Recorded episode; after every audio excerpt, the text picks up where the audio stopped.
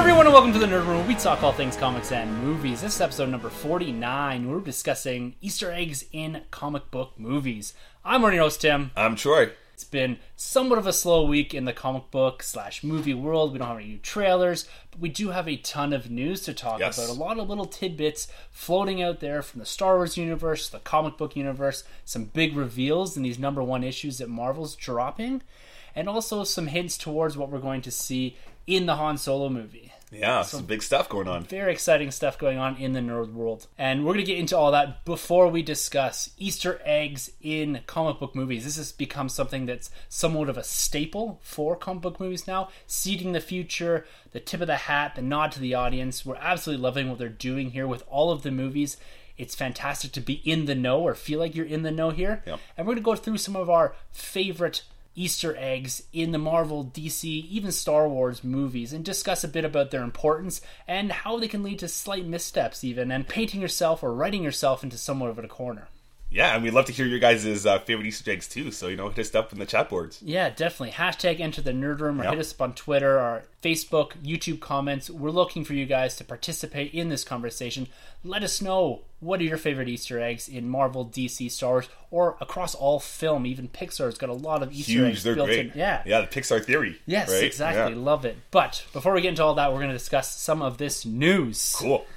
Justice League, a movie that comes out next year, highly anticipated. Yes.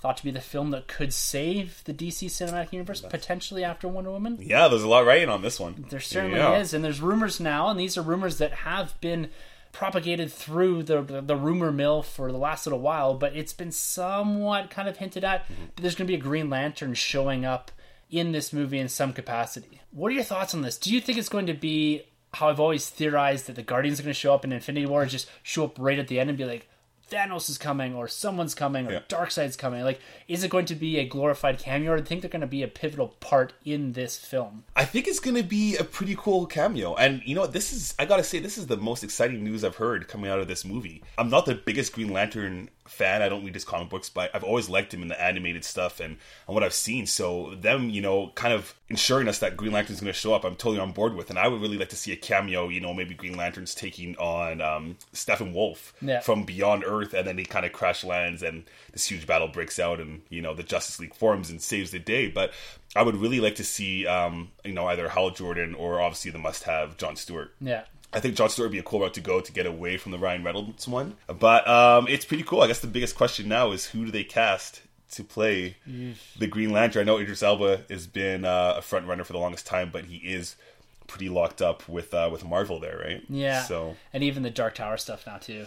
Yes, yes, that's right. I think you're right, and they have to go with someone completely different. Almost the direction that I wanted them to go with in Miles Morales is Yeah. that a completely different character and do something just very different to distance yourself from that original Green Lantern movie Mm-hmm. and open your world up to something that could be a huge franchise, right? Yes. With Green Lanterns, and that's coming out I think in 2020, so it's a, a long ways away for that film franchise to get more or less rebooted in Mm-hmm. this current DC cinematic universe. But having them introduced in this, I think, is the right direction. Opening up the universe, you're going to have Darkseid, Steppenwolf, all these elaborate concepts, space, universes, all this kind of stuff. Yeah. Why not bring in the Green Lanterns? It's an appropriate forum to do that, I think. Yeah, I think that'd just be great. And you don't even have to make him a, like a cast member of the team. You just got to introduce him in this film. Yeah. And I think going back, and I know I've said this numerous times on various podcasts here, is that AVX, it started with Nova crashing into the ground saying it's coming, referring Exactly. to the Phoenix Force. Either Marvel or DC has to do something like that. And that's Yeah. your quick cameo. You know, you get the audience hooked. Who are these guys? I've, I've seen them before. Yeah. And who's coming? Like, th- that's a huge hook, I think. And it leaves you on the massive cliffhanger while also introducing a new character and a new. Just, I really, really hope that someone does that yeah, eventually. I, I, I totally want that. Whether it's um, you know, if they do it with the Green Lantern or if they do it with the Silver Surfer, you know, like how cool would that be? So Unbelievable. yeah, yeah, that'd be a great introduction. It certainly would. Spider Man Homecoming. So, this is another movie that's dropping next year. And Yeah. We're looking at potentially getting a trailer with Rogue One. Yeah, You are a Spider Man fanboy through and through. absolutely. Let me hear your thoughts on the Can't potential for getting Oh, this trailer. This is gonna be awesome. Um, I think it's going to be probably a little bit different or a lot different than what they got in Comic Con. Because I guess if you were actually present at Comic Con, you got to see it in Hall H. I'm pretty sure, obviously, the, the movie's done. They're done filming, so they got a lot more footage they put put together for this trailer. So it's going to be pretty cool, man. You know, seeing that on the big screen. I'm sure we'll obviously get it probably four or five or maybe even a week before it actually comes out, Rogue Yeah. One, because you know with the internet and YouTube, that's how they do it. But still, there's nothing like seeing a trailer on the big screen or the IMAX. Better yet, so I can't wait, man. I, I have a lot riding on this movie. I'm a big Spider-Man guy, like you just mentioned, and I'm a big Star Wars guy. So this is best of both Yeah. worlds right here. Awesome. What do they need to show you in this trailer to get you hooked? Like you're hooked no matter what, like Yeah. the rest of us here. We love these movies, we love Marvel. But what do you need to bring you more into this movie? Because you know we've got some hints of it. His Civil War appearance was fantastic. Mm-hmm. We're into the character. What do you need to be brought more into the world to kind of step away from what they've done with the other cinematic universes of Spider-Man? Yeah, the humor. Yeah. you gotta keep up with the humor. Um, I don't need to see any more web swinging. We've seen some really cool web swinging. You know, the Amazing Spider-Man two trailer that was awesome. But I want to see more Peter Parker. I want to see the, the high school stuff going on. I, I I'm a sucker for Spider-Man with a backpack. You you, you show me that and I'm sold. So um, yeah, I can't wait. And I got I got to see Vulture. I want to see the take on this Vulture. What they're gonna Yeah. do because Vulture, classic Vulture, even modern Vulture, he's kind of a goofy looking character. Yeah. So I'd really like to see how that armor, how that suit's going to look. We've had some concept art, but um, I'd love to see that in live motion. Yeah. Oh, I agree. I think showing the villain here because there's been some uncertainty around their look and how it'll actually fit into the MCU, and I think that alleviates some of the concerns with an older Vulture and some of this technology-based Vulture costume that we're Mm-hmm. seeing.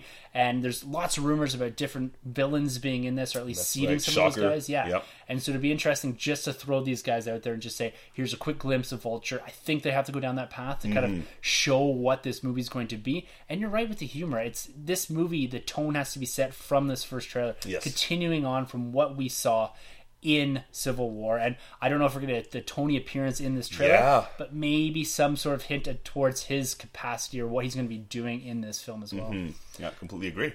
Sticking with the Marvel Cinematic Universe, we talked last week about the Inhumans and their epic kind of cinematic two-parter episode that they're going to be showing on IMAX. And they released the dates. We speculated that it was going to be towards the end of the summer, maybe August timeframe. But we're looking at Labor Day, September 4th. This is going to drop for a two-week period Cool. in IMAX format, and it's going to be picked up on ABC. With those two episodes, again, they have confirmed they're going to be reshowing them on ABC, but with slightly more scenes built into them, so you do have a reason to go back to the ABC oh. to watch them. But this is looking really, really cool. IMAX apparently is paying for the first two episodes. And so it looks like they're trying to encourage other TV series to be doing something similar and using this IMAX format to present your TV shows for the first time to the wider audience. That's genius. You know, I'm still trying to wrap my brains around this when the first time you initially dropped this information to me. So I think that's really cool. And, you know, going back again to what Game of Thrones have done with this whole movie going experience. And, it, you know, there's what better way to put people back in the chairs in theaters, you know? So um, I think this is great. I'm I'm not the biggest Inhumans person, but I'm definitely going to be out there watching uh, both episodes on the big screen. And uh, we'll see what it does if it gets me into the whole episodes, the whole season. Yeah. Yeah. And so if you're worried about this not showing in your country or wherever, so apparently it's going to be showing on a in a thousand locations in 74 different countries. okay. So there should be no worry about whether or not you're going to be able to find this or not. It's not going to be a North America or a states only type release. This is going to be a global release of this. So this is almost as wide as you're getting for a big movie, Movie. right? Yeah, and so it's right. it's pretty crazy and sucking up the Labor Day weekend, the IMAX format there too. So I don't know what movie drops opposite of this, or if there is something. Usually over the Labor Day weekend, end of summer, something fairly substantial drops because you do have the three four day weekend in the states. So you're trying to capture that audience. So this is going to be directly competing with big budget films. Yeah, I think uh, Dark Tower's even been pushed back to around that time. I Oh, really? Think. Okay. So that'll be interesting. But again, uh, hopefully this opens up the gateway for Netflix. I would love to see uh, the Defenders on Yeah. the big screen or, or any Netflix property, How fantastic would that be? The Defenders' first two episodes, Yeah. On IMAX, right? Or a step further, Stranger Things. On the, you know, like So it can good. happen. It, it, the, the doors have been opened. Yeah, and with IMAX kind of ponying up here and putting money into this, they're investing in these properties Mm-hmm. now, and so they're investing in putting these type of TV shows onto the big screen. So it's a huge step forward for TV, for IMAX, for this type of experience watching as far as TV goes. And Mm-hmm. so it's a little different than even the movies because this is something that's going to be now projected onto the TV screen a little later on. That's right. And can these things be nominated for Oscars now? Could you imagine? I don't know what the criteria. I think it has must be Must be a lot of stuff. yeah some in there. length or time. Man. I don't know though, right? Like theatrical release, that's Yeah. that's a check mark right there. I, I don't I don't know. I don't Yeah, know how that works. Eh, Maybe I have to look into that a little more because that would be interesting. If you guys got some thoughts on that, um, if this can now be nominated for an Oscar for some even some sort of visual or technical That's awards, true right? too. So Wow. we'll see how much money they've actually dumped into this when we see the theatrical version of this. IMAX, it's going to show if you haven't spent the money on it. Mm-hmm. So there will be hair on this if they haven't dumped, you know, the millions of dollars that you need to produce some sort of content here that's going to look visually stunning Right. on your IMAX format. You don't do IMAX format unless you're doing something big scale. Exactly. Yeah. So Rogue One's dropping very, very Oh soon man. this is something that we've been anticipating for better part of two years now. Yeah. It's been confirmed that as of this recording, so we're recording on Tuesday night, so you'll be hearing this on Thursday. In the UK, Rogue One tickets are going on sale Wednesday at 12:01 a.m. And so it's being speculated that here in North America, tickets are going on sale Thursday or Friday. So be on a lookout. You know, keep your eyes glued to StarWars.com, Cineplex, and even all the sites that do report tickets, Fandango, and all that mm-hmm. because our tickets are going to be dropping for this very, very soon. And if you want that first showing, that IMAX showing, the 720 or whatever on the Thursday, we're going to need to get in there quick. That's right. December fifteenth, I guess, basically then. Yeah, it'll be. December 15th Yeah. 720 or whatever the, the usual showing is Ha. for us here in North America, at least in Calgary here. And I've got my eyes set. I've already got almost 20 people confirmed Wow. I'm curious to know what was it like for Force Awakens last year. as far as the tickets. Yeah. So I can't remember exactly when they put them on sale, but again, I did buy 20. Wow. And my wife and I, because you can only buy 10 at a time. Okay. So we're on two separate laptops. Wow. And we got the, the choose your own seat, so we don't have to do the line thing and all that. We did get 20 seats for all of us when we did go. Awesome. And these tickets, it's funny because everyone who's anyone that I know, everyone knows that I'm like I'm like we're the Star Wars guys and Mm-hmm. All that, right? And are you guys going? Get me in. I've already got people giving me money. yeah, my buddy Brad, Brad, shout out. Shout out to Brad. Yeah. Yeah, he's a, he's a listener here, and he come he was by my house the other day, and he said, "Here's my twenty bucks for the ticket. I'm in." Wow. Gotta love that. So, and there's early reports here of the opening weekend for Rogue One, and they're talking about about 130 to 150 million dollar opening weekend, Wow. which is really big considering this is a much smaller film. Mm-hmm. Maybe not financially, but a much smaller film as far as the story. We're getting away from talking about Skywalkers. We're getting away from talking about the Force and, the all Jedis, that, right? right? Yeah. Well, I guess the Force is going to be built a lot into that. but it's more so the Jedi's. Yeah. And it's a property that people are somewhat unfamiliar with. If Rogue One can take a haul that size on its opening weekend, it'll be the second largest, just behind The Force Awakens. $100 million less than The Force Awakens, nonetheless. But this isn't the first movie out of the gates in 10 years and all that. So Right. expectations are high for this, and I think this is going to reaffirm the fact that these anthology movies are going to be not only profitable, but probably, I'm hoping, really well received here. Yeah, I'm hoping so because there's a lot riding on these. Because yeah, like you said, these anthology films. This is the first one coming out of Star Wars. Is this something that they're going to want to continue with? Because they're already locked in now with Han Solo and potentially maybe a Boba Fett film. We don't really know, or an Obi Wan Kenobi movie. So I think this movie's going to have a lot of replay value though, I think because this is. leads right into Episode Four. It's going to get a lot of people reading the book of uh, of Callus, which we're both reading right now. And if you have not picked this book up, guys, this is a must have. Of any of the other Star Wars books, I say this is a must have going into Rogue One. There, so um, yeah, a lot riding on this movie. It's yeah, it's just off that Catalyst book. I just gotta say too, like I'm about twelve chapters in. Yeah. Krennic, my God, is he a villain? Yeah, Oh, right. The villain of all villains right now. Yeah. This guy is incredible. He's more Thrawn than Thrawn is on Rebels right now. Like I know we're gonna get developed into Thrawn a bit more, and if Mm-hmm. you want to hear our thoughts on Star Wars Rebels, go check out our other podcast, Star Wars Rebels Alert, in the same feed you're listening to right now. Drops every Monday. Shameless plug. but yeah, check this book out. It's absolutely fantastic. You're seeing a lot of the development of the relationship between Krennic and Galen Erso. so it's, it's a really good book, and I think it's it's going to be quite valuable, and it's going to really enhance the experience of Rogue One going into this, understanding the dynamic between the two, because I think you're going to get a lot of that in the film itself. Yeah, yeah, great book. Shout out to James Luceno because guys, I'm telling you, this book is awesome. Yeah, yeah, off off the charts good. yeah. You mentioned young Han Solo. Yes. We got another casting announcement here. So we already have Aldrich Einreich Yes, that's good. That's really good. I can't do that.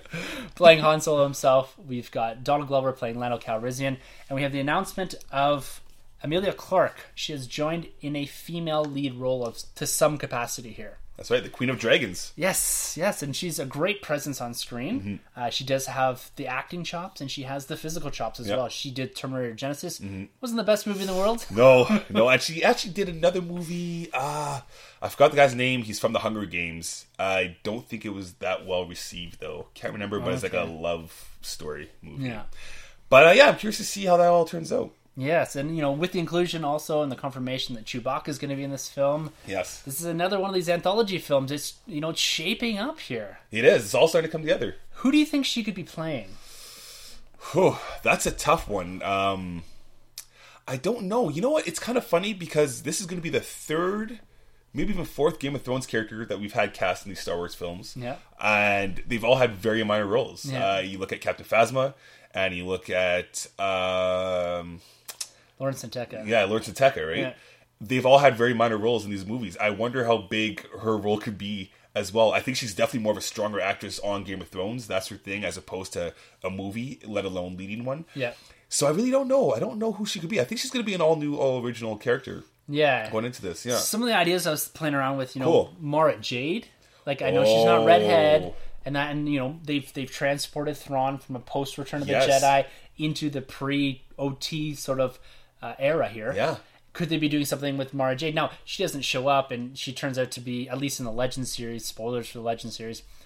She's you know the right hand of, of Palpatine. Yeah. She's you know turns out to be a Jedi. Yeah. She marries Luke. They have a child. All this kind of stuff. So I know it's not really in the the terms of this is a character that's going to have the same sort of story arc that we do see that Thrawn is almost taking up just pre original trilogy. Mm-hmm. But it'd be interesting to see if they at least leverage a bit of these old legacy characters. Yeah, the elements at least Yes. from them. Yeah. And you know what about Sabine? Oh, see, yeah, like I'm really on board with that one because Yeah. I really think Sabine. Anyone coming out of uh, Rebels, I would I would like her Yeah. to come out. Her or um, Kanan. Those Yeah. are the two that I really want to come out of those. and it really depends on the era or the time frame that this is set in, right? Mm-hmm. Because we still are a bit unclear as to exactly where this is going to sit relative to the TV series, relative to the original trilogy of Rogue One.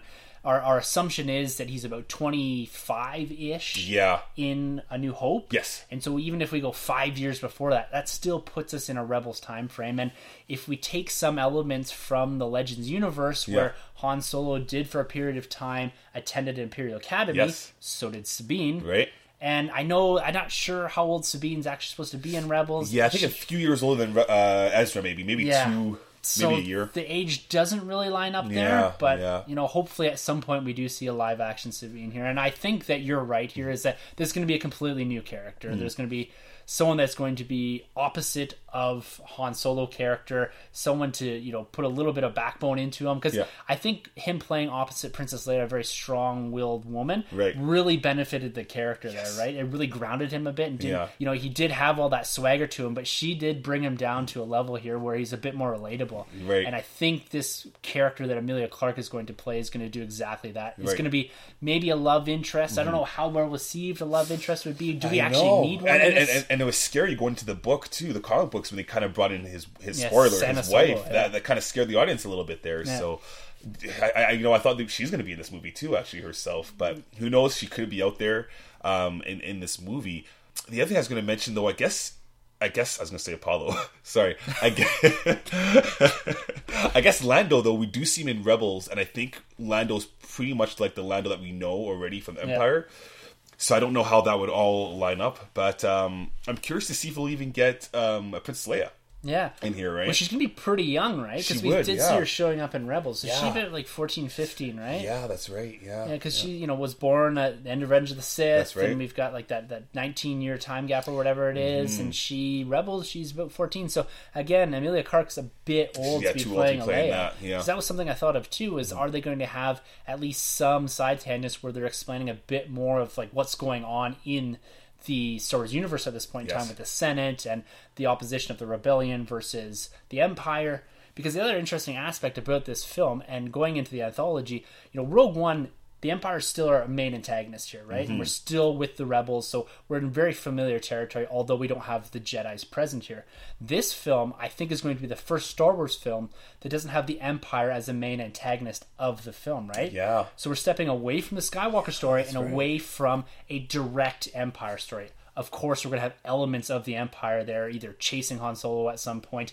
But I don't believe, at least from my perspective, that this is going to be a Empire versus Han Solo centric No. story. This to be maybe Han and Jabba or Han and Bounty Oh, Hunters. yeah, or, very personally. yeah, exactly. Yeah. If you had read the Lando comic that was done by Charles Soule last year, it was about them stealing a ship. Nice. And I think it's going to be about some MacGuffin. They're trying to steal something as pirates, as smugglers, and Yeah. just going on this kind of crazy, wacky sort of Han Solo, Chewbacca, Lando buddy sort of film here, right? Right. And I don't think there's going to be a, a, this overarching element of the Empire being like the main antagonist here. I think it's mm-hmm. going to be completely something different. And I think it's really going to benefit that movie. But again, it's another step in the anthology direction away from the stories that we're familiar with. Mm-hmm. Just set in that universe during that time period Yeah. of the Emperor. Yeah. So yeah, this film drops May 25th, 2018. So we got quite some time Yeah. before this drops, well over a year and a half. And we're going to be speculating on this right through here. And hopefully someday we're going to get the first set photos of Han and Lando side by Oh, side man. with Chewie there. Just wait for that. That that's going to blow the. It's gonna blow right up. How are you doing in the star um, the, the Han Solo comic? Good. well? Yeah. Yeah, so that takes place just after A New Hope. Okay. Mm-hmm. And I'm really liking what they're doing there. They've got the, the the voice of Han Solo Yeah. is really well embedded in the comic book. The writer's doing fantastic work. The art's great. So Yeah, it is. it's I saw that, yeah. It's another nice book to add into the wealth of comic books that we're getting from the Star Wars universe. And it's adding so much to these characters. And I Mm-hmm. really, really appreciate what they're doing with the Marvel comics. Han Solo is a great one. Star Wars another one. Yeah. Looking out for that Darth Maul coming here in February. Yeah, that's right. Is it an ongoing for the Han? The Han isn't on. know, okay, believe. cool. Yeah, I Awesome. think at least. Yeah. Sometimes I think they're ongoings and they end after then- thirteen issues. yeah. I don't know. Marvel. I thought Darth Vader would be ongoing forever. Yeah. but turns out not so much. that crushed me. Yeah. Um, sticking with comic books here. Did you have a chance to read Thanos number one? I haven't, but I heard some pretty crazy things going on in this book. Yes, we're Yeah. gonna say full spoilers Mm. for Thanos number one, the new ongoing series that just dropped last week. Beautiful art, I'll have to say, right off the bat here. Mm-hmm. It is absolutely fantastic. It picks up right where they left off with the Thanos Rising book, and like as far as art direction and all that. Like Awesome. it's really capturing Thanos in. It's not so much the Jim Starlin, which sometimes is hard to take in, like some of that older like '70s, '80s type Yeah. Thanos stuff because you get into that art and sometimes they've done a few books hulk vs thanos and a few other books where they really tried to project you back into that jim starlin era of thanos Mm-hmm. and the art sometimes it's very much like infinity gauntlet and a few of those others right Yeah. you can appreciate for what they did for thanos what they did for the universe but again the art present day is a little harder to get into but you think back to even infinity the 2013 comic book event with thanos as a centric antagonist Yes. beautiful art. This art is, is right along with that, and it's picking up on some of the characters from that story as well. Cool. With Corvus Glaive, and this book. Spoilers again. Great introduction or reintroduction to Thanos here. He's back in a big way. There's references to his involvement in Secret Wars and Civil War, but last page, big reveal: Thanos is dying. That's huge, man. Yes, you have this omnipotent god, this you know powerful, the Infinity Gauntlet chaser. The tyrant, right? Yes, exactly. The the man that can't be killed mm-hmm. Is dying from some sort of disease or something. That's what it's alluded to at least. He takes his helmet off and he's bleeding at his face and that. And one thing that I found interesting about this is what it could do for the MCU, for Infinity War in particular. Yes. Because when you think about the MCU, one thing we talked about is Doctor Strange and some of the other villains in that universe is that they're the weaker point of these movies. And because we've been building Thanos since Avengers number one, we've been building this Infinity Gauntlet story since really the inception of the Marvel Cinematic Universe. Thanos really has to hit. He can't be another one of these weaker villains. It does not have this well developed backstory. We've spent so much time teasing him. They need to develop this character. And Infinity Gauntlet, which this film is going to be slightly or loosely based upon, I think, it really has Thanos killing half the Marvel Universe and doing all this destruction to impress a, a woman, more or less, Yeah. right? You know, to find the favor of Mistress Death. Yeah. And if that was going to be his pure motivation in Infinity War, I don't know how well received that would be, right? Like, it, it seems like another one of these. I'm evil for the sake of being evil. I want power to mm-hmm. impress a girl, right? Yes. And I'm I'm boiling that down to like its essential elements. Like, I- Infinity Gauntlet's a bit more complex than that, and it's a great book and read it for sure Must have, before yeah. going into Infinity War. But I think what this could do, if we do have a Thanos that has another motivation for collecting the Infinity Stones, other than just to get this omnipotent godlike power, right? I think that if he's dying or if he has some underlying reason, so he, he's being portrayed as this, you know, he, he can't die or whatever, and then all of a sudden he's actually dying in the background. This makes his character so complex, and I love what they're doing in the comic book here and what they could potentially project into the film as well. Mm-hmm. Do you think that would give a little bit more weight behind the character, or are you happy with a Thanos coming to impress his lady? no, I, I, I definitely like the alternative what they're going here with the the Thanos number one. Um, that that just be great. I mean, Thanos is he's such a huge presence in the Marvel universe with such limited screen time that we've had already through this character. So to see what they're gonna do and and how they're gonna dispose of this character, how like how will they defeat Thanos, right? Yeah. So if they go this route, that'll be interesting. My number one thing is, is who do you have replace Thanos with with the villains that we have? You know, after after his his story arc here is is done. So basically, this one's an ongoing as well. This Thanos comic, Yes. it is an ongoing. Okay, cool. It'd be interesting to see how this evolves the character a bit more. And we've had a few Thanos more extended miniseries. I believe mm-hmm. there was one, or I know there was one that was 12 issues long. And I don't think there's anything that was much longer than that that really mm-hmm. kind of dived into Thanos' story. So Yeah. it's weird because it's you know it's positioning Thanos as being the character you're following, and you have this tendency to see him as more of the protagonist. And there's another element in this story, which is Thane, his son, who's Oh, okay. Inhuman. One of his many kids. yeah, one right? of his many offsprings Yeah. that he hasn't actually gone and killed. Yeah.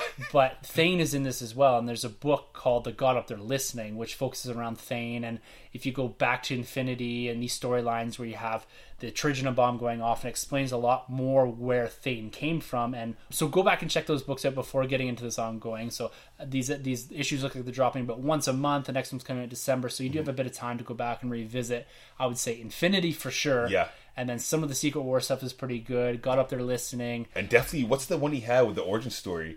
Oh, oh it's Thanos great. Rising. Thanos Rising. That I Yeah. love that one. I think it's a four or five part miniseries. Yeah.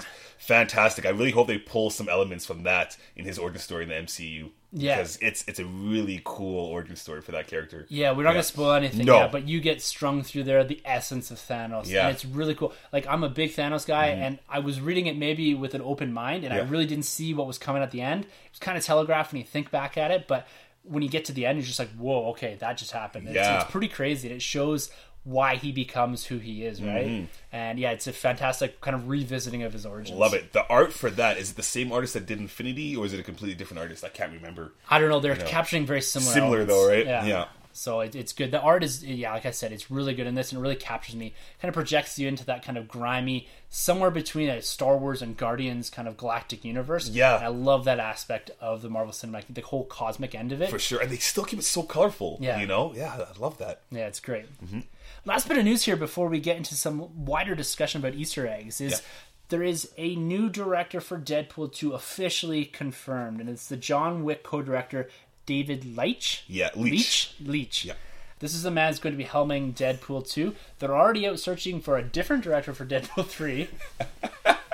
So these guys are all over the place. I like the idea, like we've said before, bring a bit of different flavor to this. Mm-hmm. There's been discussions. I think Ryan Reynolds had a big hand into picking this director, so I'm a bit more confident in that because there's a few other directors, including Drew Goddard, which I think he was a showrunner for Daredevil, Oh, okay. and he was in the running. I think at least for some of the Spider-Man stuff as well. Oh, well. that sounds early right. days. Yeah. So interesting they've chosen this guy. I'm excited to see the different elements that he does bring to the Deadpool universe, and hopefully, hopefully, we get something that has evolved a bit from what we saw on screen the first time, but still giving us that same sort of Deadpool. That's right. Um, going back to a couple episodes back, my number one director was Matthew Vaughn, so Yeah. you can now throw that out the window. but you know what? I gotta tell you, I love this news. I actually like this more than Tim Miller. Yeah. I'm only familiar with John Wick, but John Wick, what they did in that movie is awesome. It's so cool. Now, if they can keep that same kind of tone going on without the film, throughout the film, but also obviously incorporate humor, because humor is the biggest selling point for Deadpool. Yeah. We're gonna have one hell of a movie. Yeah, I can't wait for this movie now because I'm telling you, John Wick is so. If you have not seen John Wick yet, check that movie out. Yeah, it's, fantastic. fantastic, So yeah. something to really look forward to here. This drops. I don't think they've given an exact date at which is dropping, but probably 2018, 2019 timeframe somewhat. Yeah, yeah, because they're all over the place with that universe Yeah. too, right? What do you mean? well, you're working on the timeline, so you Yeah. got your hands tied. I'm working on for months, so I think I've got it kind of sorted out here. Nice, Maybe someday nice. I'll, I'll reveal a little bit of my thoughts. I think it can work. Awesome. Maybe, maybe. Don't know. Don't know. So we're here to talk a little bit about Easter eggs in comic book movies, in film in general here. And what kind of really set us off with this is that Supergirl. I'm not a I'm not a watcher of Supergirl on the CW, and I'm not too familiar with what's going on, but I did see a report that there was a massive Batman Easter egg dropped in this series. And that kind of got me thinking about some of the favorite Easter eggs that we've seen more prominently in movies today than we mm-hmm. have in the past. Some of these winks, nods, inside jokes. And it was this Supergirl reading this got me really excited about further potential Easter eggs in the TV series and Inhumans and Agents of the Shield, Star Wars universe, all this. So I guess in this episode, Karen makes reference to a, a certain vigilante here by saying, "My cousin, who's Superman, she worked with in in this in this series already. Mm-hmm. My cousin worked with a vigilante once. Tons of gadgets."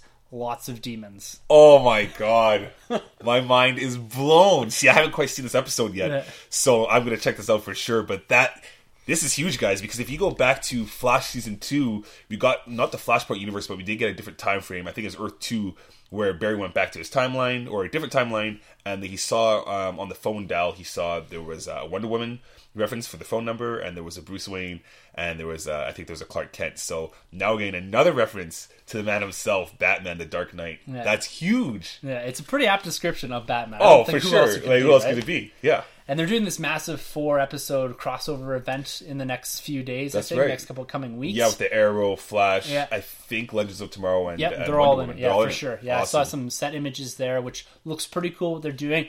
I think this might be the opportunity they take to pull Supergirl into the Arrow Flash universe Yeah, proper. for sure. And so, what does that mean for a potential Batman in these universe? Like, these are the type of Easter eggs that get us fans, Yeah. get everyone jacked up, right? Yeah. And it's these type of Easter eggs, for me personally, that it allows you to feel a bit more for what's going on in the universe, right? You mm-hmm. feel like the writers, the producers, the, even the actors are all in the know here, and they, you know, respect the source material.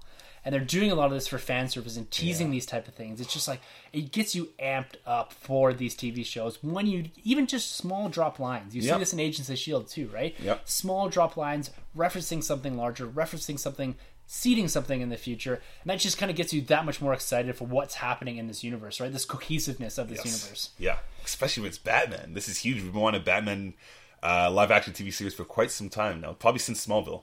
Oh man, Yeah. that would be that would get me into the CW. Oh, yeah, show. right? This would be my avenue, and I think is if they spun out some sort of Batman TV series. Apparently, CW does have another superhero show in the works. I don't think it's a Batman show, Okay. but what if it was? I know, that'd be interesting because you know obviously Fox still has Gotham, so I wonder how that all works. I mean, obviously CW home to uh, WB, so they would probably have the primary rights to, to the characters. So Yeah. that's awesome news. Who knows? Yeah, So that all, that got me kind of jacked up about talking about some Easter eggs here. James Gunn has also been really present on social media lately, and there's been this constant background discussion with him about an unfound Easter egg in Guardians of the Galaxy Volume One. And he's even put his money where his mouth is and says, because people were questioning the legitimacy of it, and he's just doing this, he's just trolling people. Yeah. And he says, I bet a hundred thousand dollars that there is an unfound Easter egg Wow. in Guardians of the Galaxy Volume One. that's crazy. I wonder if it's actually literally just an Easter egg in the collectors. That would be pretty funny. so we're gonna talk about some of our, our favorite Easter eggs, some of the ones we thought were pretty impactful Mm-hmm. and seeded, you know, some big things for the future. Um, but I really see there as being, you know, two or three different types of Easter eggs. Mm-hmm. And when you talk about Easter eggs, it's it's less about the kind of obvious story driven sort of part of the larger arc of, of a story and Yeah. more of these kind of hidden references, these nods, these winks, right? Yeah. And so it's really these nods to the audience, and Pixar does this really well, right? Yes. It's about, you know, there's the pizza truck that shows up in every Yeah. single Pixar movie, right? That's right. Or the corporation, uh, big and large, Yeah. all over that universe. Yeah, right? and they have no real impact on the story itself. But again, it's just saying, and maybe it does because it's a Pixar theory, And right? it's a great theory if Yeah. you guys haven't checked that one out. Yeah. that everything's connected, and it's these winks and nods that kind of gives you the the the understanding that this could be one large universe. Right. Yeah. Um, and then there's also you know fan service references, right? So when that comes mostly in the form of comic book movies, where we're referencing just numbers six one six and different types of comic books, and you know small pieces of comic book lore that no one else is going to get, but it's kind of a tip of the hat to the reader, to the comic book gurus of the world, right? The guys that are in there at the comic book shop every single Wednesday, and we get these references, and we love that they put them in. Again, coming back to this idea, they respect the source material, right? We have a massive amount of, of history and rich source material to pull from, and the fact that they're utilizing these comics and not just kind of going off on their own tangents. Yeah. It's it, I, you know we as fans really appreciate that sort of thing. Certainly do. Especially, you know, reading these Star Wars books too. We're getting littered with them. Oh yes, we are. Yeah. And the last type that I do see is seeds for the future. And this is something that Marvel and DC have really taken advantage of is is slipping in names, slipping in elements, mm-hmm. you know, but it really has impact for the story going forward because it somewhat pigeonholes you with particular characters and it sets you into time frames here, right? When right. characters are present mm-hmm. and certain aspects of a character developing down the road in the future.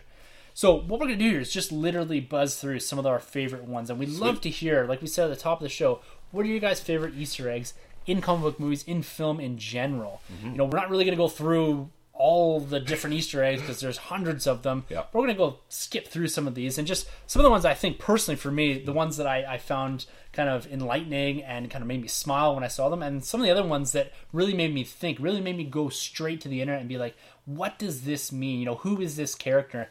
And I find myself, particularly with Agents of S.H.I.E.L.D., because they don't have the ability to pull from kind of the A list, the B list of Marvel's catalog, and they're going to the depths of the C, D, E list type characters, is they put in characters and, and references and I would even consider them slight Easter eggs when they're kind of one offs in an episode mm-hmm. of characters that have made single issue appearances.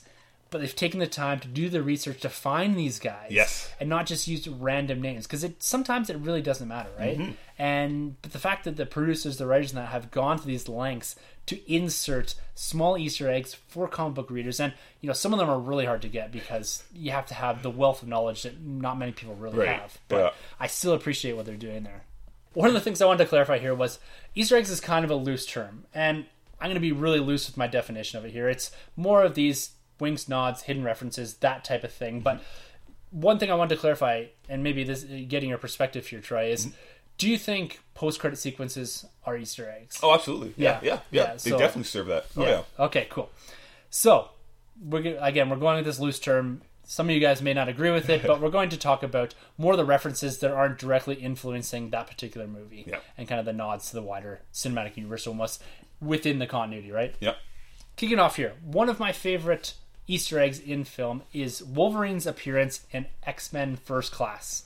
Yes. Oh, in the bar. Yeah, in the bar. Oh, yeah. You know, he does the fuck off or whatever, and I absolutely love that. Confused the hell out of me because I thought this was a reboot, Mm-hmm. and this is somewhat what sent Fox down the path of this kind of jumbled universe, right? Right. And it was set off to be a brand new universe, a rebooted universe, and then now we have Hugh Jackman reprising his role as Wolverine. That's right. And you know what? You know what makes that um, Easter egg so cool and so powerful is the fact that they kept Hugh Jackman under lock. You had no idea he's going to Yeah. be in that movie. You know. that's what made it impactful for me is that I had no idea what was happening. I was just kind of like I remember sitting up and being like, "Whoa, Wolverine, Right. what? What's going on?" And that was kind of at the early stages of the cinematic universes as well, right? Mm-hmm. And having Hugh Jackman part of this universe, it kind of really got the wheels spinning, right? Yeah. What is going on here? So I thoroughly enjoyed that Easter egg. That was it's one of my favorites, even contained within the whole Marvel cinematic Oh. universe. I absolutely love that one. It is awesome. It's powerful. It's is a great scene. Uh, one of mine, man. I loved uh, Iron Man two, Captain America's shield. Oh yeah. I loved it. when that thing popped up. I was like, wow, like this is real. Like we're getting Captain America. You Yeah. know, like I lost my mind. That that shield was so cool. And then you know get the backstory later on with First Avenger when you get to see the shield created, even though the shield looks completely different.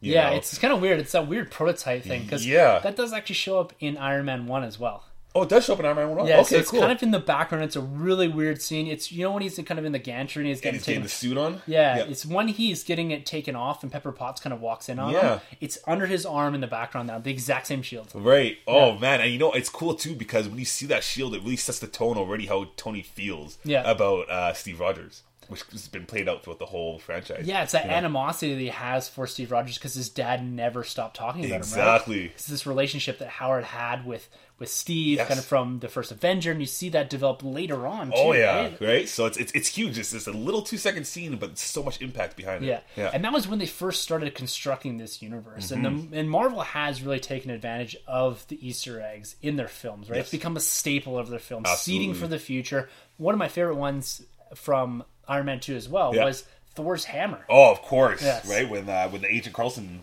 uh, I don't think. Well, obviously he doesn't pick it up, but he he spots it. Right. Yeah. Yeah. And it's it's I just love that. That's when I think I've said this before on the podcast too. That's one of my favorite post credit sequence because that made me really realize that this is a larger cohesive universe. Yeah. Because before that, yeah, we got Shield and all these references to Captain America and Hulk and all that Mm-hmm. Yeah. built within that. And you get the Avengers Initiative kind of finally mentioned in there, Mm-hmm. and that's a big Easter egg, kind of going back to the comic books and the 50 state Avengers Initiative that we did have post Civil War. Yeah. And so it's huge nods to that. But the fact that we had Thor's hammer sitting there, I was that just blew my mind. That was like one of my favorite Easter eggs of all time. It's Loved just it. it. really kind of amped up this idea that they're actually doing this. They're going forward with the cinematic universe. Mm-hmm. They have controlled these characters. They're producing these movies now. Yeah. And because Coulson even makes a reference to the Southwest region, or I think it was Nick Fury in that movie as well. So again, Yeah. they're really building and seeding these ideas for Thor as well. hmm The big three right there in that movie, right? Oh, so cool. So good. And one of the other prominent Marvel, and this is across all Marvel properties, Easter eggs here, is the cameos of Stan Lee. Yes. What is some of your favorite Stan Lee cameos? Oh, Amazing Spider-Man one. Yeah? When Spider-Man's fighting the lizard in his high school, there's like a violin scene going on. Stan Lee has, I think he's a janitor, Yeah. and he has his headphones on. Spider-Man and Lizard are just going at it, and I think Spider-Man even saves the table before it strikes Stan Lee. It's so well done, and it's just it's like a classic Spider-Man feel going on there. So I, I love that one. How about yours? Fantastic Four, believe it or not. Fantastic one and two. So Okay. the first one, he plays Willie Lumpkin, which is the mailman from the Fantastic Four comic book, which looks a lot like Old Man Stan Lee. Absolutely love that one. That was a huge nod for me. I used to read some of the older Fantastic Cool. Four books, and I really like that. As well as in Fantastic Four 2, when they deny Stan Lee's entrance into the wedding. Oh, yeah, that's right. Because Yeah. in the original comic book, when Sue Storm and Reed Richards got married, Stan Lee showed up to the wedding in the comic book. Oh, awesome. and I freaking love that. Like I just thought it was just fantastic. It's it's just, so good. It was it was such a like on the nose nod Yeah. to the comic book universe, but I just love that they went that deep with it and they said, you know what, we're gonna put him here, and it was just a really great. And they kind of saying, no, no, no, you're not on the list, and I should be on the list, and oh, I just absolutely love that. Uh, he's great. I, I even liked him in Avengers 2, Age of Ultron. Yeah. You know, he gets uh, wasted at the end Yeah. of that list. Oh yeah, and he and he drops his catchphrase, Oh, his, yeah. his slogan, pretty much. Yeah, oh, that's great. I love. That's probably my favorite scene in that movie. Actually, was that that whole uh, party scene. Yeah, that was good. And you know what we're talking about Stan Lee here. There's been an ongoing fan theory that Stan Lee is the Watcher. Right. Do you think he's the Watcher? I don't think so. I think it's just a fun fan theory. I, Yeah. I, I, I don't. I, I mean, if it, it, it could work, I guess, but I, I don't think they're doing that. No, it's just fun. I think with some of these Easter eggs that they do throw in here, this allows us to speculate as as fans, as podcast hosts, whatever. Yes. It allows us to speculate on the universe here and what they're doing, what they're thinking. And I absolutely love this Watcher theory. Yeah. The fact that Stan Lee is present in every single Marvel movie. Right outside of the Marvel Studios. Yes, Right? Yep. in everything Yep. from day one, right?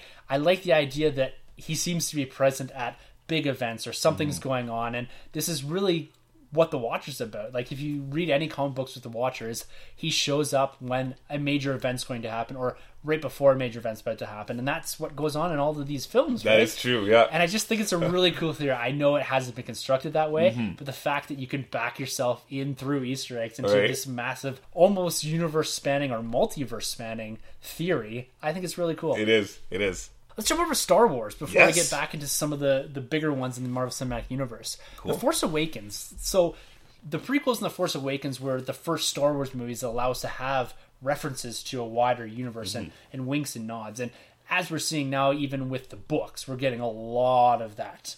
And there's there's so many and too many to go through, right? Even in Catalyst right now, they're referencing battles in Clone Wars that mm-hmm. have taken place, I presume, in the Clone Wars TV series, mm-hmm. right? And one of my favorites from Force Awakens was the holo chessboard. Oh, of course, that's classic. Yeah. Right. Yeah. And it was just great seeing, you know, when Finn is, is repairing or patching up Chewbacca there and they bump into it. And the chess game continues right off from where it left in episode four. See, I didn't know that. I didn't know Yeah. it continued right off that. That's Yeah. really cool. So then. there's the revenge of the character that kind of gets squashed Oh, in episode four there. And I just love that they throw those little subtleties into the Star Wars universe again here. Where it's very self-referential, but at the same time, it just makes you think like, yes, it takes you back. Like, Yeah. I think that's a big thing with Easter eggs. It not only brings you into the know, but it also helps remind you of what's going on, both in past movies and what's going to happen in future movies. And That's right. I just, ah, man, I know I've said I love it a hundred times, but it was, it was great. And episode one, did you ever catch? And I remember rewinding this on a VHS tape. I think I know where you're going. Yeah. E.T. in the Senate. So funny after uh, Padme's speech. Yeah. That's hilarious. There's like there's like six of them. Yeah, Right? And ET even actually looks right at the camera. Yeah. You know? That's hilarious. yeah, it's a nice nod from George Lucas to Spielberg, yeah. one of his buddies, and we get like, how cool is that? Right? It's, really funny. It has no impact, but Yeah. again, it's a lot like we're seeing with some of these these Easter eggs, particularly in the Marvel universe when we get to Odin's Vault and the Collector's Museum, is that it's just nods. Mm-hmm. Yeah. It's just like, hey, guess what? We, we we're having some fun here. We put ET in the Star Wars Yeah, universe. it's so good. It's so good. Uh, going back to even the prequels, uh, episode two, not the biggest Easter egg, but for some reason, I just I just really appreciate the line that um, Obi Wan delivered, Ewan McGregor, when after they walk into the bar, even though Anakin goes deliberately against Obi Wan's orders as he always does, and he, you know he just kind of gets up and he says, "Anakin, I feel like you're going to be the death of me." And I know it's very small, but it's it's very on the nose. Yeah. But just the way Ewan McGregor delivers it, I just I just I just love that scene. So that's a little a little Easter egg there that I that I like because I am a prequelist, so I appreciate those things. Nice foreshadowing. yeah. Gotta love it. You got any more Star Wars? No, actually, no. There's it's, this is a Star Wars and Indiana Jones one. Yeah. Um, Indiana Jones. I can't remember which movie it is, but when he's about to do something in the temple, if you look, there's um on on, on the walls there you can see C three Oh yeah, and R two. Yeah, yeah, yeah. Which is a pretty cool little cameo uh, by those two droids that we all love. Yes, because it's a galaxy long, long time ago. Right, Galaxy far, exactly. far away, right? Yeah, so it works. Jumping back into the MCU here, couple of these movies have had some massive rooms full of items. Yeah. One being Odin's vaults, and we've spoken a bit about this in the past. A couple of the big things that you find big, big Easter eggs in Odin's vault here is one is the Infinity Gauntlet. Yes. it is present in Odin's vault, and it is the right-handed Infinity Gauntlet. Oh, which is interesting okay. because the one that Thanos picks up at the end of Age of Ultron is the left, Left hand. Yeah, yeah. So we have two Infinity Gauntlets in the Marvel Cinematic Universe, which is interesting. So how's that work with the gems then, or the stones? I don't know. This almost comes back to a little bit of I can't remember if the stones are actually present in probably not, but mm-hmm. In the Odin's Vault Infinity Gauntlet. But it kind of goes back to this idea about writing yourself into a bit of a corner, right? Yes. They probably didn't really know they're going down this path towards an Infinity Stone, or because I really don't think they kind of really grasped this until Thor: The Dark World, right? Yeah, that's right. because that's the first kind of outright reference to an infinity gem right Mm-hmm. and what they did here was it might have been a bit of like we don't really want to explain why Thanos went into Odin's vault and we don't want need to show that so we're just going to have him have another gauntlet. Yeah, yeah. so it's kind of interesting. Mm-hmm. it's there may be some way to explain around it. I don't know but I'm sure there's still just going to be you know the the, the gems themselves and the one gauntlet's going to be the one that's actually important here. Yeah, yeah, that's right. so, and also you do see in Odin's Vault in the original Thor here, you see uh, the Eternal Flame, which I think is a bit important because it's kind of like this mystical flame uh, that can't be extinguished, and it was stolen from Surtur Oh, by Odin, and that's really to prevent him from lighting up his, his sword and all that and bringing about Ragnarok. oh, And so this could be an important Easter egg that was seeded in Thor one for Thor Ragnarok as well. Mm-hmm. Yeah. So it'd be interesting to see if there's any sort of development on that. I don't know if there's going to be, but again, it's really cool that they've included some of these things. There's a few other uh, relics in that room as well. The Tesseract's in there now. Oh, yeah. A- and, so it's it's cool. And then also the Collector's Museum. This was packed full of little Easter eggs. Right? We've got the Chitauri and the Dark Elves were in there right, yeah. Adam Warlock's cocoon. Ah, yes, that's a big one, right? Yeah, that shows up at the end of Thor: The Dark World in the post-credit sequence, kind of in the background. Does show up in the Collector's Museum in Guardians of Galaxy as well. Of course, yeah. So it's a really cool nod to potentially Adam Warlock. It'd be awesome if we saw him in Infinity War. Oh, I'm hoping we get that character. he's a big part of Infinity Gauntlet. Right. So, and he's the one, the the controller of the Soul Stone, at least Mhm, on his forehead there, yeah. Yeah, I think that's going to be Ego. That'd Yeah, be my okay, guess. yeah, That's my yeah. Mm-hmm. guess, but uh, we'll see how that develops. I, I still wish they made Adam Warlock the dad. yeah, that, Yeah, that, I think that would have been really cool. that would have made a lot more sense. yeah, yeah, I really think so. Yeah. So also then you had the slugs from James Gunn's Slither. Slither, yeah, cool. Yeah. Howard the Duck, Of course. Cosmos. Right, and he is the first one to have a movie by Marvel, really, Yeah, right? yeah, he is. Yeah. yeah. late eighties there, early eighties. Yep. Uh, and there's also this yellow alien with a red cape, Yes, Beta Ray Bill, right? potentially sitting backwards. Has Yeah. never been fully acknowledged by James Gunn or Marvel It's whether or not to see. You can't see his head is Yeah. the problem, right? He doesn't do the turn. You don't see the extra hammer. Mm-hmm. But Beta Ray Bill does show up in the new Thor comics, so pretty cool. Nice little reference there that Beta Ray is tied to Thor so heavily, and Earth's Mightiest Heroes really emphasize that as well. There's some really great Beta Ray Bill stuff in there, and he's a fantastic character. It'd be really cool if he showed up. so. And again, it's it's very subtle. It's he's yellow and he's got a cape. Yeah, and he kind of has like a horse beak there, right? Yeah. yeah. So Um, going back again, I believe Iron Man two, we see Human Torch, right? We get to see his actual robotic Human Torch body in that museum or or the or the Stark. The That's Stark showing. First that Avenger. First Avenger? Yeah. I always get those parts mixed up. Yeah. So it is First Avenger when we see that robot, uh, the original Human Torch. Yeah. So this is different than the Fantastic Four Human Torch. This is the original. John Hammond, Yeah, uh, John Hammond. Yeah.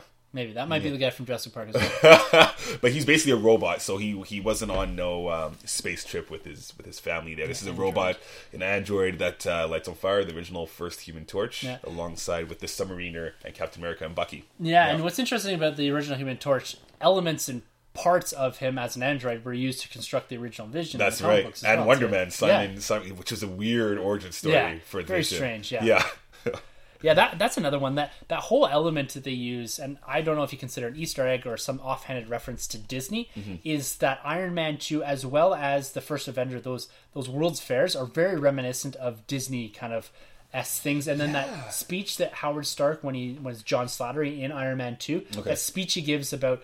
Uh, the World's Fair and starting and all that. That's very much Walt Disney. that's right. Saving Mr. Banks. That's like right out of that movie. Yes, it's it's that portrayal, and they're really Yeah. leaning heavily on that source material. Not so much source material, but they're really leaning heavily on the fact that Howard Stark is kind of like Walt Disney. Walt Disney. Yeah. Yeah. even with the booze and all that. Yeah. So it's really cool. I really love that aspect Yeah. of it, and that really gives me kind of a. It's almost like an Epcot vibe, the World's Fair type Mm-hmm. thing, right? And I really like that they're kind of really leaning heavily on that reference. yeah. That's that's really cool. Um, Ant Man.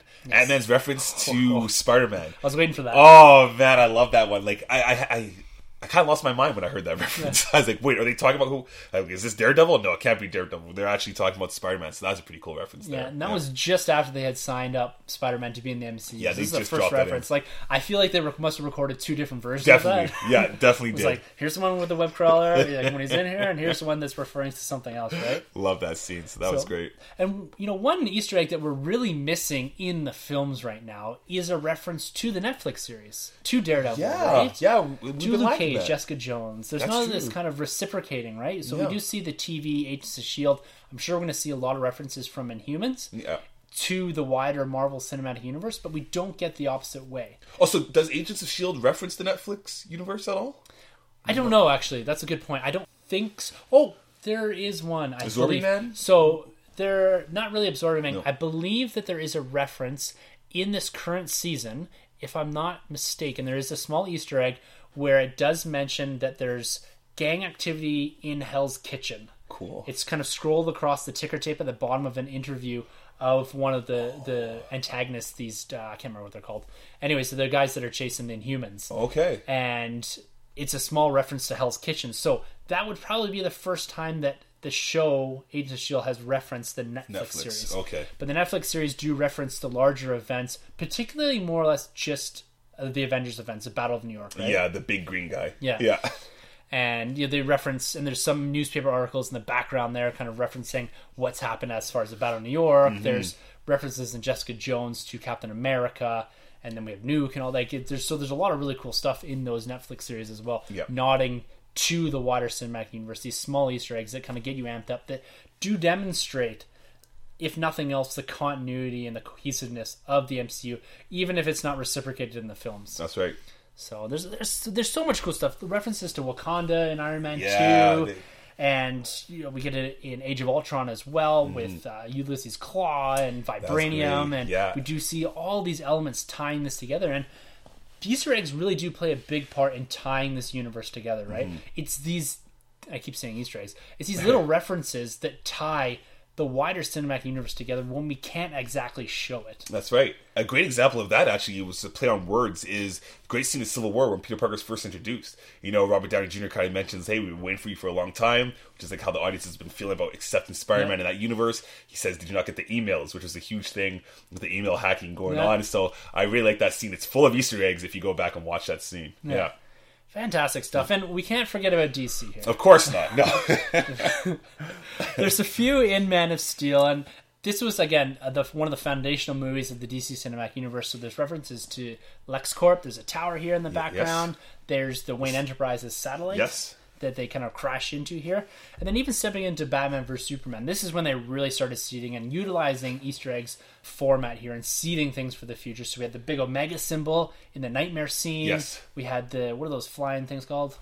oh, the parademons. parademons. Yes. So again, it's part of the the story itself, but I think it's a it's a nod to something bigger in the comic books, right? Darkseid coming. That's the the Omega symbol. That's right. Even even Batman's nightmare sequence, that suit is very reminiscent of the Batman steampunk or gaslight, I Yeah. think it is, something like that. So that's kind of reminiscent. Um, the scene where Lex Luthor has that speech in front of everybody and he's talking about uh, I think Zeus and the Oh, camera yeah. goes right on Wonder Woman. So that's a real play on the new 52 origin of Wonder Woman. They haven't confirmed if she is the daughter of Zeus yet. I'm hoping they go, go that route. So that's a kind of cool scene there. I like that. and even the reference to the death of Robin. Yes. Oh, that's a big one. Yeah, Yeah. So that's kind of stuck in there. It is focused in on a bit, and it seems to be some of the driving motivation behind Batman coming out of retirement and why he is the way he is. Mm-hmm. Um, so it does have some implications for the wider arc of Mm-hmm. Batman, but at the same time, it's a nice little nod to what's at least happened in the past here with Joker. That's right. so you know that kind of wraps it up here. Yeah. We, you know, is this turned into a little bit of a we kind of divulged a bit into some of our favorite scenes in comic book movies and Star Wars and all that. But I think it's fun to discuss some of the elements that make comic book movies what they are. Yes. and it's something that we've come to expect. And if these weren't in there, I don't think the movies would be the same. If we're not mm. getting offhanded references to the future, to Doctor Strange and Winter Right. Soldier, mm-hmm. which again was a little bit of an issue. If you go back to our our discussion of Doctor Strange a few episodes back, we talk about how that Easter egg itself it had more of a negative impact, I would say, almost on the character because we're always trying to place Doctor Strange Mm-hmm. into the cinematic universe and understand that. And it came down to an offhanded comment from Kevin Feige that kind of put that to bed. Mm-hmm. But it was a lot of speculation built around that little Easter egg, and That's right. you kind of rating yourself into a corner again there. Yeah, I, you know, now you bring that up too. Sorry, I know we're finishing up here, but that reminds me of Iron Man One. I believe they've been sprinkling the mandarins. Uh, was it ten, Ten rings, yeah. and they've just gone nowhere with it. Yeah. you know, so they kind of tied themselves in a corner once again. Yeah, they So, kind of ended that with the Trevor Slattery and the Mandarin.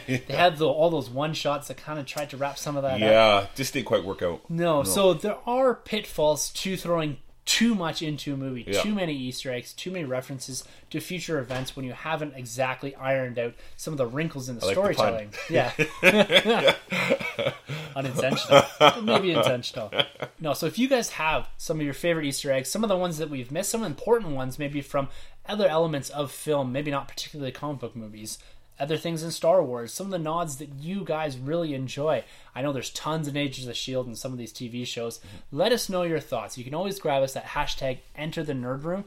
Our Twitter handles are at the end of the episode. You can hit us up on Facebook, YouTube comments, all that kind of stuff. We'd love to hear what you guys are thinking. All right, so Troy, Yeah, man. it's been an absolute pleasure talking Always. Easter eggs here. Yeah, Love talking Star Wars, comics, film, all that kind of stuff. All that good stuff. If you guys are a fan of Star Wars Rebels, be sure to check out our other podcast, Star Wars Rebels Alert, which drops every single Monday where we recap and discuss each new episode of Star Wars Rebels. We're looking forward to, again, talking as a community about Star Wars Rebels. You can always catch us on the same feed that you're listening to right now. And we're going to be back next week talking all things comic books and movies. Not sure exactly what we're going to be talking about, but it's going to be something related to that nonetheless. all right, until next week, for the Nerd Room, I'm Tim. I'm Troy. And thank you for entering the Nerd Room.